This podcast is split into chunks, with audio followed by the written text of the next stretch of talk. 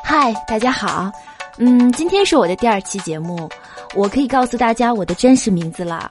我的真实名字叫做金刚芭比，属于一种狠人儿，不服出来碰一碰。昨天呢是我的第一期节目，感谢大家对我的善待，你们的意见啊我也都有好好看，每一个人的评论我都有记下。连你们叫啥我都记下了啊！哎，我是狠人儿，金刚芭比。首先，这个新闻呢是出现在两天前，安徽城市职业管理学院设置了什么专业呢？哎呀，有点吓人呢，殡葬专业啊！这个专业啊，不，这个新闻呢就登上了微博热搜。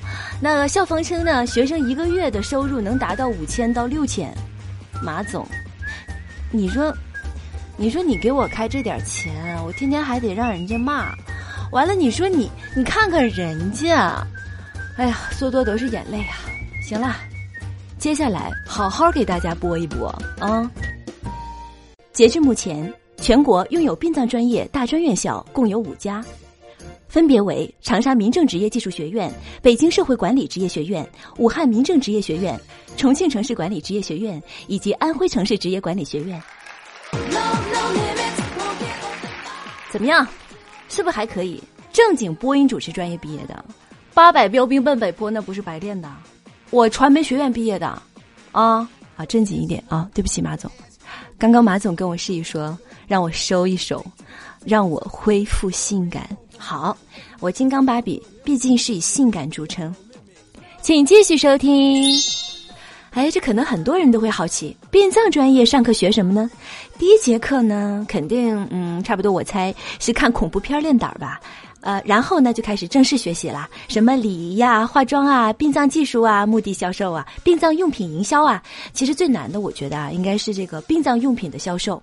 哎，你说难不成还能参加这个双十一满减吗？哎，你别说，还真有。我看了一下评论啊，这可能是我看过的好评度最高的商品了。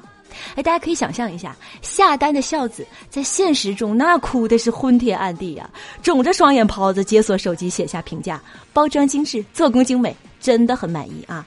而且呢，在网上购买丧葬用品是不一样的，店家呢会温馨提示：一百八十天无理由退换货，最后一次尽孝机会，别让老人再失望了。好，我们来看下一条。二零一九年一月以来，山西忻州宁武县公安局幺幺零指挥中心多次接到同一号码报警，机主孔某东从酒后编造警情、无故骚扰，发展到辱骂接警员，行为十分恶劣。号码累计拨打幺幺零报警电话多达二百四十六次，这事谁能忍？宁武警方将孔某东抓获，并依法判处行政拘留十天。哎，我就问问啊，你是不是用我们东北话？你是不是有点嘚儿？你是不是有点虎？你这直接给警察叔叔送了三等功啊！那警察叔叔也很客气了，打电话回来啊，感谢你长期以来对我们的支持，我们将赠送您警察局十日游。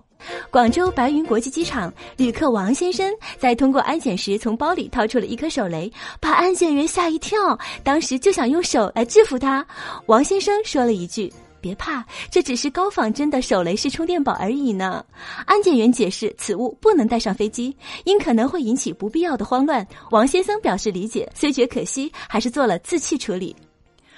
妹妹，你说这要是上了飞机，那手机没电了，把手雷拿出来，那旁边人不得吓坏了？麦大哥，你别激动啊，那那手机没电了，你玩我，不，你玩我的充电宝？你看，这都这都语无伦次了，这都。我们继续来听新闻。十一月起，高血压、糖尿病门诊用药可报销百分之五十以上。关于完善城乡居民高血压、糖尿病门诊用药保障机制的指导意见，明确对两病参保患者门诊发生的降血压、降血糖药品费用由统筹基金支付，政府范围内支付比例要达到百分之五十以上。感觉今天吃甜食就没有负担了呢。十月十七号，南京邓先生一时冲动，花五万多块在金鸡鸟健身馆办卡，第二天后悔，想在开卡前退掉，却被告知要扣百分之三十违约金。邓先生认为，按规定预付卡十五天内可以无条件退款，当地市场监督管理局介入，双方达成退款协议。那大哥很奇怪呀，那我啥器材都没用呢，那咋还扣钱呢？那大哥咋还东北味儿？你不南京人吗？是不是？那商家也很不服气，办卡前对您的各种夸赞和奉承不要钱啊！切。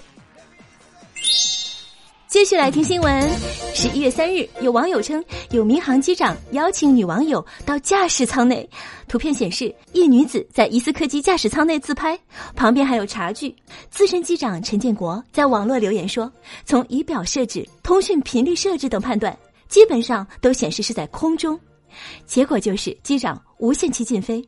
我就说一句话：活该啊，活该！你见面。”这机长就是没见过啥世面，我看了那女的长那样，真没有我好看。你说说你，你网红你怎么还不放过呢？不是你，你放不放过？你把人们的生命你放在什么位置？正开着飞机呢，气死我了！我是金刚芭比，下期见。哦，对了，大家今天对我的评价呀，随便吧，我累了。